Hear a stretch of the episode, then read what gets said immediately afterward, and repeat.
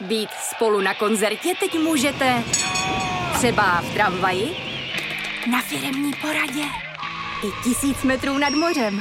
Jsme tu, abyste mohli být mezi svými kdekoliv. Tak zůstaňte ve spojení díky datům na naší nejrychlejší mobilní síti v Česku. T-Mobile. Vítám vás u další epizody podcastu O penězích se nemluví. A dneska se zaměříme na důležitý aspekt profesního života. Jak si říct o zaslouženou odměnu. Podcastem vás provázím já, Míša Raková, a mým dnešním hostem je Lucie Štáfová z platformy Tips4work. Já vás zdravím. Odbornice na kariérní poradenství a osobní rozvoj. Vítejte v podcastu a doufám, že našim posluchačům dáme pár cenných rad. Pojďme rovnou k věci. Bude to i titulek tohoto podcastu, a to, jak si říct, v práci o více peněz. Můžete nám prozradit, jak na to, jaké jsou ty první kroky, co by měl člověk udělat? Tak první kroky vlastně musíte si zjistit, jakou máte hodnotu na trhu.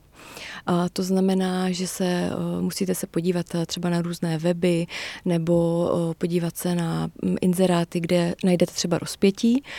A kromě toho vlastně můžete jít na webové stránky třeba platy.cz a tam v podstatě, když zadáte svůj obor, kolik vlastně vyděláváte, nějakou pracovní pozici, tak zjistíte, jak na tom jste ve svém kraji a vlastně jestli jste nadhodnocení nebo podhodnocení. A co když v těch inzerátech tu mzdu neuvádějí? Nebo už je to jako běžnější, že se to člověk může dozvědět? Už je to běžnější. Už jsem si všimla, že to není takový tabu, protože dřív se to prostě vůbec neuvádělo.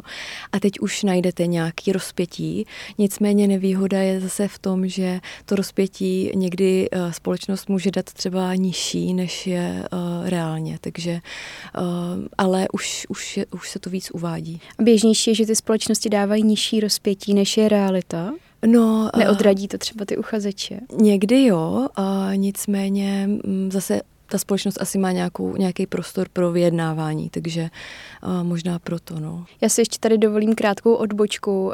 My se bavíme o mzdách. Jaký je rozdíl mezi mzdou a platem? Platy jsou vlastně ve státní správě a mzdy jsou jakoby celkově... Jakoby u soukromých společností, tam, kde máme prostor právě o tom vyjednávat. Protože ve státní správě většinou jsou na platy tabulky a tam už jako člověk moc možností nemá. Tam se musí orientovat podle toho, že třeba v tom inzerátu je napsané, je to tabulka, je to plat v 13. Přesně, platové třídě. Ta státní sféra vlastně to má jasně daný tabulkově a tam není úplně moc prostor na vyjednávání. No. Pojďme se podívat nejdřív v první části na pracovní pohovory, protože to je pro nás taková jednodušší cesta, kde se bavit o těch mzdách. To se přímo i očekává, že v rámci toho vyjednávání o nástupu do práce, tak padne i tato otázka, pochopitelně, a může to být jednodušší, než to otevírat potom už v průběhu pracovního života. Tak můžete dát nějaké svoje tipy, jak se zachovat, když se na tohle u toho pohovorující zeptá? Tak tam je důležité, abyste znali nějakou konkrétní částku, za kterou ráno rádi vstanete do práce s úsměvem. A je důležité vlastně se připravit a potom vlastně další taková zajímavá rada je, že když řeknete to rozmezí nebo tu částku vlastně, tak je důležitý, abyste se zeptali druhé strany, jestli je to vůbec reálný z jejich strany, protože kolikrát ten manažer nebo personalista si to napíše na papír, usměje se a vlastně uchazeč odchází v nevědomosti, jestli je to vůbec možný, není to možný, protože když se potom zeptá, jestli je to reálný z té jejich strany, tak manažer řekne, no jo, je to reálný, nebo řekne, no už jste trošičku nad rozpočet, a nebo se vyděšeně na vás podívá, zatváří se, jakože my se vám ozveme a to je možná to nejhorší možné řešení, protože tam jste se vlastně trošku diskvalifikoval, co se týče té ceny a toho rozpětí. Potom, co se týče třeba té vyjednávací taktiky, tak je dobrý, když řeknete částku, ale řeknete, že třeba nemáte tolik zkušeností a jste otevřen diskuzi a vyjednávání, jo? Že si to úplně jakoby nezavřete. A je taktické tu částku říct jako první? Nebo můžu zvolit opačnou? Může zvolit opačnou variantu ve smyslu, že se zeptá, jaký mají budget nebo jaký mají rozpočet na tu pozici. Nicméně tohle moc nedoporučuji, protože většinou to otočí stejně proti vám a ve smyslu zeptají se vás na vaše platové očekávání nebo finanční ohodnocení. Náš podcast je zaměřený na ženy. Vnímáte rozdíl mezi tím, jak se baví na pohovoru o penězích ženy a muži? No, ze zkušenosti vím, že třeba ta taktika nebo je trošičku jiná. Muži si dojdou říct častěji o zvýšení vlastně mzdy než ženy. A je to možná tím, že se ženy bojí nebo se jsou podceňované nebo neví jak na to. Nicméně třeba co se týče zase pohovorů, tak tam muži zase třeba jdou víc k věci, zeptají se napřímo a u žen tam může hrát roli i nějaký emoce a zase se může víc bát. Ale co se týče jako pohovoru, tak tam nějaký velký rozdíl jsem nepocítila. Protože já jsem třeba v minulosti taky nabírala lidi a to, jakým způsobem si umí říct chlapi o peníze a jakým způsobem právě ty ženy vždycky znejistily v této situaci, tak mě hrozně překvapovalo. A nevíte, proč to tak je? Říkám, oni asi neví jak na to, nebo jsou podceňovaný, mají menší třeba sebevědomí a myslím si, že se asi bojí. A přitom vím, že by si mohli přijít, nebo byly situace, kdy tam prostor je, ale prostě nepřijdou a je to škoda. Takže pro vás, nebo podle vás je lepší, když se ta žena to ráno, když jde na ten pohovor, tu částku prostě uvědomí, nezmění mezi tím. Určitě, připraví se. Jo. Důležitá, jako úplně nejdůležitější věc je prostě příprava. To znamená zjistit si, jakou hodnotu máte na tom trhu, zjistit si to rozpětí nebo ideálně fakt tu konkrétní částku a říct si, dobře, tak toto je částka fakt, za kterou budu rád vstávat, budu se usmívat a budu prostě rád chodit do té práce. Jo, je to, ta příprava, to je klíč, bych řekla. A teď ta druhá situace. Už někde pracuju a mám pocit, že, nebo možná i ověřený pocit právě tou rešerší, že za svoji práci nedostávám tak vysokou odměnu, na kterou bych měla nárok nebo kterou bych si za to zasloužila. Jak si mám říct o víc peněz? Tady je důležitý zase zjistit si, jakou máte hodnotu na tom trhu. Takže podívat se vlastně po různých webech nebo zjistit si, jestli jste opravdu dobře ohodnocený nebo jak si stojíte. A pak bych si sepsala nějaký konkrétní vaše úspěchy, vaše pracovní výsledky. Sepsala bych si to buď to na papír, nebo bych si to minimálně připravila. A potom bych si domluvila vlastně schůzku s tím nadřízeným, kde bych se o tom s ním pobavila a prostě připravila bych se jak na odpověď ano z jeho strany a i ne, aby prostě ten člověk byl fakt připravený a nebyl zaskočený a ve finále to nešlo podle plánu tak, jak chtěl a byl naštvaný, emoce tam hrály roli a aby prostě byl fakt připravený na to, co může nastat. Pojďme si to ještě rozebrat trošku víc dopodrobna. Je dobrý nápad se předtím poptat svých kolegů? Tohle je... Myslím na otázku, kolik berou a jak si stojím já mezi nimi. Jo, tohle je jeden samozřejmě ze způsobů, kdy se můžete zeptat, nebo kdy můžete zjistit, jak na tom jste taky. Nicméně já to nedoporučuju, protože zaprvé většinou to nesmíte ani říkat, máte podepsanou nějakou mlčenlivost. A za druhé potom ten kolega to nemusí unést, tu pravdu. A ještě hůř může to potom použít v argumentech hele, Jarda má ale víc než já, což je úplně nejhorší možná věc, která se může potom stát. Takže bych to nedoporučovala, ale samozřejmě je to jedna z možností a myslím si, že stejně spoustu kolegů a spoustu vlastně zaměstnanců jdou na pivo a řeknou si prostě všichni všechno. Mám takové zkušenosti, že stejně si to mezi sebou jako říkají. Nám se stalo v jedné bývalé firmě, že omylem asistentka rozeslala tabulku s mzdama všech zaměstnanců na celou firmu. Tak to bylo zajímavé. A jak to potom teda, jak to nesli ti zaměstnanci? No tak bylo to spíš o tom, že se jako to drbalo mezi sebou. Jako nebylo to tak, že by se nějak hromadně vzbouřili, až šli si všichni jako říct o víc peněz. Mm-hmm. Možná to bylo i tím, že to třeba nebylo tak nějak jako nespravedlivé nebo nerovnoměrně rozložené ty mzdy, že to vlastně asi každý pochopil, proč má někdo třeba trochu víc a někdo trochu míň. Jo, ale dokážu si představit, že v řadě firem to může způsobit docela problém. A to je takové české specifikum, že my se tady o těch platech, o mzdách mezi sebou vlastně nebavíme, je to tabu. Máme to i v těch smlouvách zakázané. Třeba v některých zemích jako naopak je to otevřené i zákonem, že vy si můžete zavolat na finančák a zeptat se na mzdu kohokoliv. Vlastně. Aha. Což jako taky zajímavý. Je to zajímavý. Nevím, jak by to dopadlo úplně tady. Já vím, že tady se to bude vlastně taky řešit, nebo řeší se to možná, že bude vlastně zveřejňované rozpětí, nebude zveřejňovaná asi konkrétní částka toho vlastně zaměstnance, ale určité nějaké rozpětí té mzdy by se možná mohla schválit a zveřejnit, ale kdo ví, kdy se to schválí a jak to bude, takže... Vím, že třeba na Slovensku musí povinně uvádět výši mzdy v inzerátu. Jo, což to vím. U nás se zvažuje. To vím a na to jsem se právě ptala lidí, vlastně, který mám na konzultacích, tak jsem se ptala, jak to funguje a právě mi řekli, že z 90% tam ty společnosti prostě uvádí tu nejnižší možnou, to nejnižší možný rozpětí.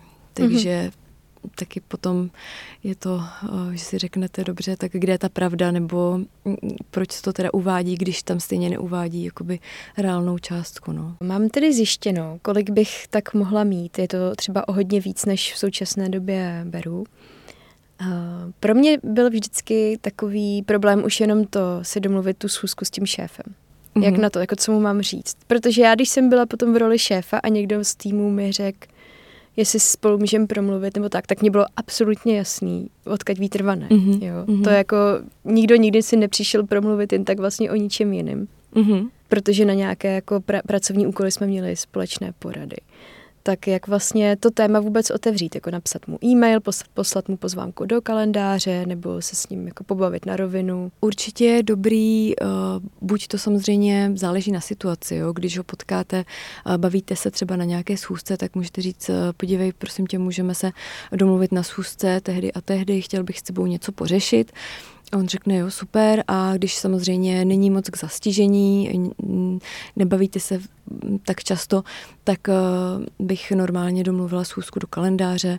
Jo, není nic horšího, než když ho potkáte na chodbě a řeknete, podívej, Jardo, potřebovala bych s tebou něco řešit teď a on třeba zrovna chce jít za rodinou nebo prostě nemá čas, takže to je vlastně takový nejhorší možný způsob, takže to správné načasování a místo si myslím, že je taky důležitý a jak se cítí nebo jakou má náladu i ten manažer. Že jo? Ale co se vzít sebou na tu schůzku, když už ji teda mám v kalendáři? Jak se připravit?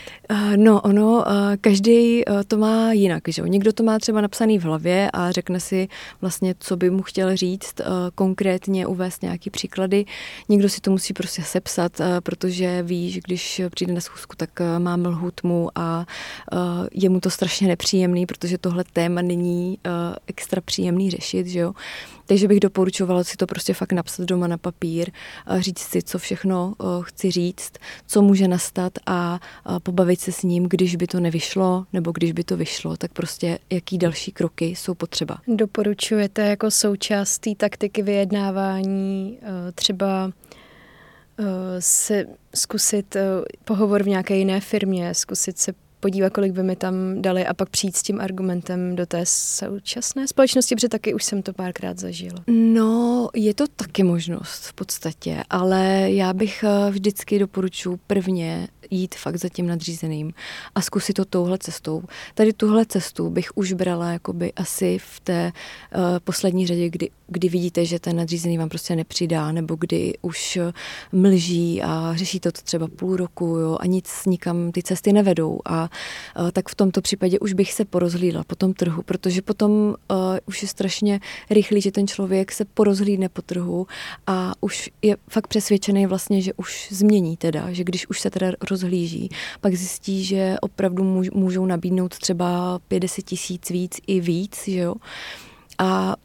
Ale samozřejmě jsou takové situace, nastaly několikrát, že kandidát se bál říct si o zvýšení mzdy a po tom pohovoru vlastně mi zavolal, že se omlouvá, že se nakonec domluvil se svým zaměstnavatelem prostě o vyšší mzdu. Takže se to děje, jo, že člověk se fakt bojí, nebo to nikam nevede a jde se podívat na ten pracovní trh, aby zjistil vlastně, že jo, jestli mu nabídnou víc nebo ne. Nebo může ta nabídka přijít sama, ani nemusí se jako rozlížet, ale třeba ho někdo osloví a rovnou mu jako nabídne, že ho přeplatí. Přesně, v dnešní době ještě máme LinkedIn, že jo, a třeba mě tam takhle oslovili několikrát a pak jsem spokojená, prostě pracovala v té práci, kde mě oslovili, takže je dobrý, vlastně mělo by to být i na tom nadřízeným, aby si docenil těch zaměstnanců vlastně a přidal jim třeba i sám, když jako vidí, že se snaží, je na to rozpočet a jde to, tak proč ne, že jo? A je to běžné, protože třeba mně se to nikdy nestalo, že by sám od sebe přišel můj zaměstnavatel s tím, že jako je to má běžné, pro mě dobrou zprávu.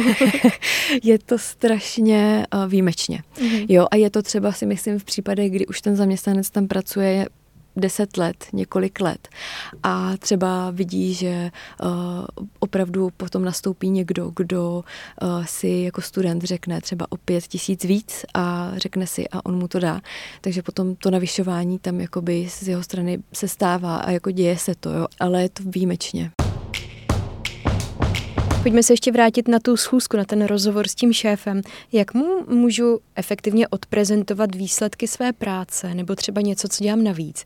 Protože z mého pohledu jako zaměstnance v té pozici nižší je to přece jasný. Ten šéf přece ví, co dělám, vidí, jaké mám výsledky a musí jako to sám pochopit, že ono je to důležitý v tom, že vlastně šéf sice vidí, jak pracujete, vidí, jak se snažíte, ale nesedí vedle vás prostě každý den, každou minutu, nemá vás pod drobnohledem, i když někteří manažeři jakoby mají zaměstnance pod drobnohledem, ale stále jakoby ten zaměstnanec to prostě musí ukázat a prodat vlastně to, co udělal navíc, co udělal, protože ten manažer má třeba víc lidí pod sebou a úplně to jakoby tak nevnímá, nebo jo, takže proto si myslím, že je důležitý, aby na sebe ukázal, aby se na tu schůzku připravil a domluvil si to.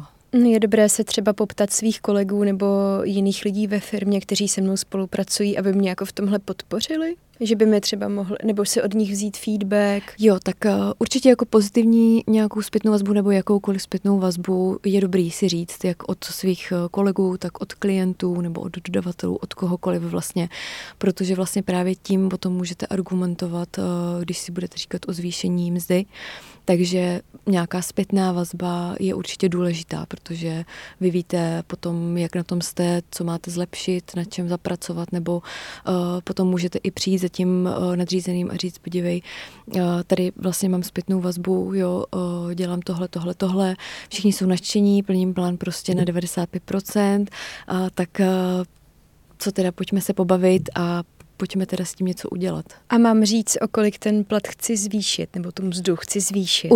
Určitě je důležitý mít nachystanou konkrétní částku, jo, vždycky, protože aby prostě byl i nějaký potom prostor pro vyjednávání, nebo abyste prostě vy sami věděli, kolik vlastně chcete, že jo.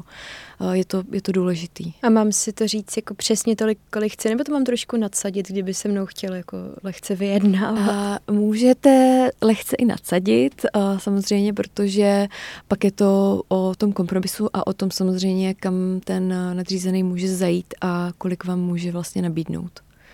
Takže můžete i trošičku nadsadit, jako proč ne. Jsou nějaké chyby, kterých se lidé dopouštějí v rámci tohohle vyjednávání se šéfem? Určitě. Tak v první řadě si nechodí říct o zvýšení mzdy, takže doporučuji si prostě zajít. Jo? To je chyba číslo 1, že...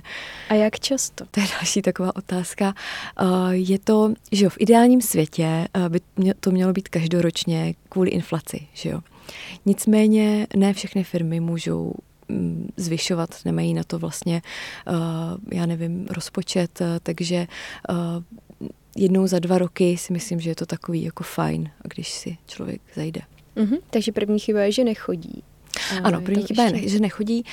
Druhá chyba je, že třeba přijde a řekne, tak tady mě máte, potřebuju prostě zvýšit mzdu, není vůbec připravený, nemá nějaký konkrétní argumenty a prostě je nepřipravený. Takže taková jakoby nedostatečná příprava, bych řekla.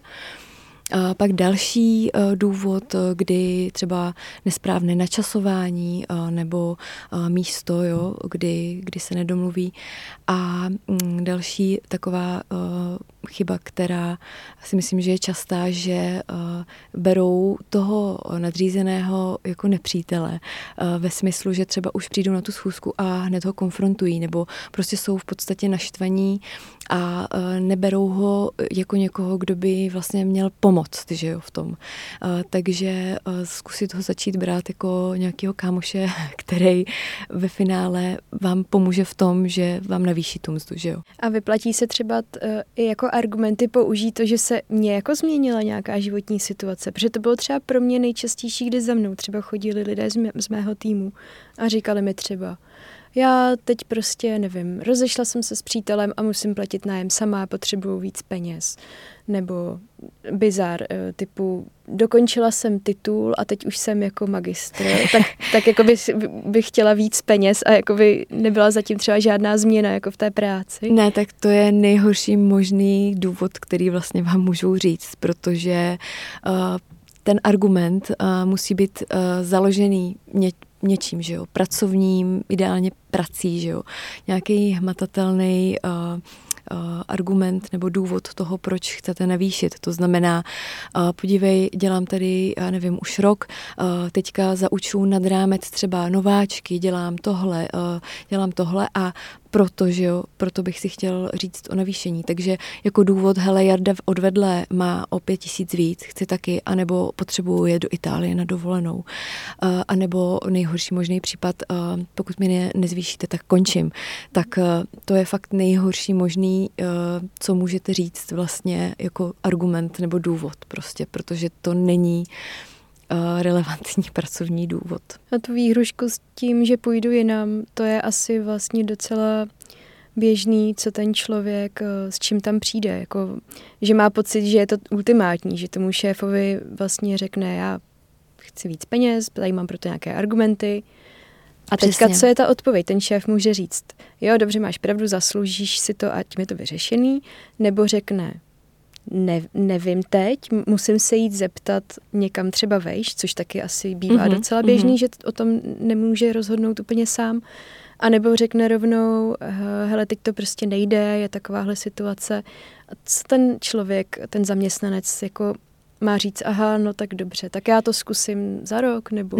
Ne, v tomto případě určitě doporučuji se teda zeptat, proč, jaký je důvod teda zamítnutí, jak na to můžu zapracovat a kdy je teda ta doba, kdy se zase můžu zeptat nebo to otevřít, jo, nenechat se prostě odbít v žádném případě, jo, když už teda za ním přijdete a on má odmítavou náladu nebo prostě nejde to, tak si říct, dobře, nejde to z jakého důvodu, kvůli výsledkům, kvůli tomu, že na sobě musím zamakat, dobře, tak já na tom zamakám, zapracuju a ozvu se teda, pojďme se teda pobavit o nějakém termínu, jo, a vy třeba můžete říct jako nadřízená, dobře, tak pobavme se o tom třeba za měsíc nebo za 2, tady vlastně představuju si tohle a potom to, pojďme to otevřít. Takže jenomže potom zaměstnanec třeba někdy je otrávený, už to nechce řešit, neřeší to a právě on by měl přijít a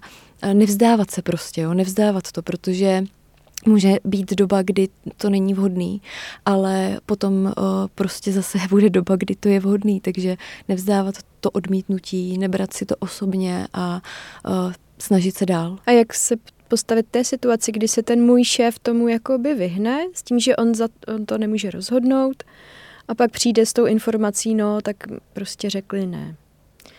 A jakoby vlastně je na mý straně třeba, říká, jo, jako já si to taky myslím a to, ale může to být taky nějaká taktika, jak se vlastně vyhnout té odpovědnosti za to, tak jak s tímhle naložit, jít za někým jiným, nebo teda zatlačit víc. Když jakoby bude mlžit, bude říkat ne, nebude mít nějakou třeba jako otevřený plán pro vás, třeba co a jak, nějaký termín nebo něco, tak toto už je, si myslím, možnost, kdy už bych si řekla, aha, už jsem to zkusil párkrát, neustále mi říkají ne, nebo prostě mlží, tak v tomto případě už bych se doporučovala podívat se po tom pracovním trhu a když to prostě nejde ze strany vašeho zaměstnavatele, tak to zkusíme někde, kde mě ocení a dejí mě vlastně platové očekávání takové, jaké si zasloužím. Máte ještě na závěr tip, jak se zbavit nervozity nebo nějakých výrazných emocí během toho vyjednávání?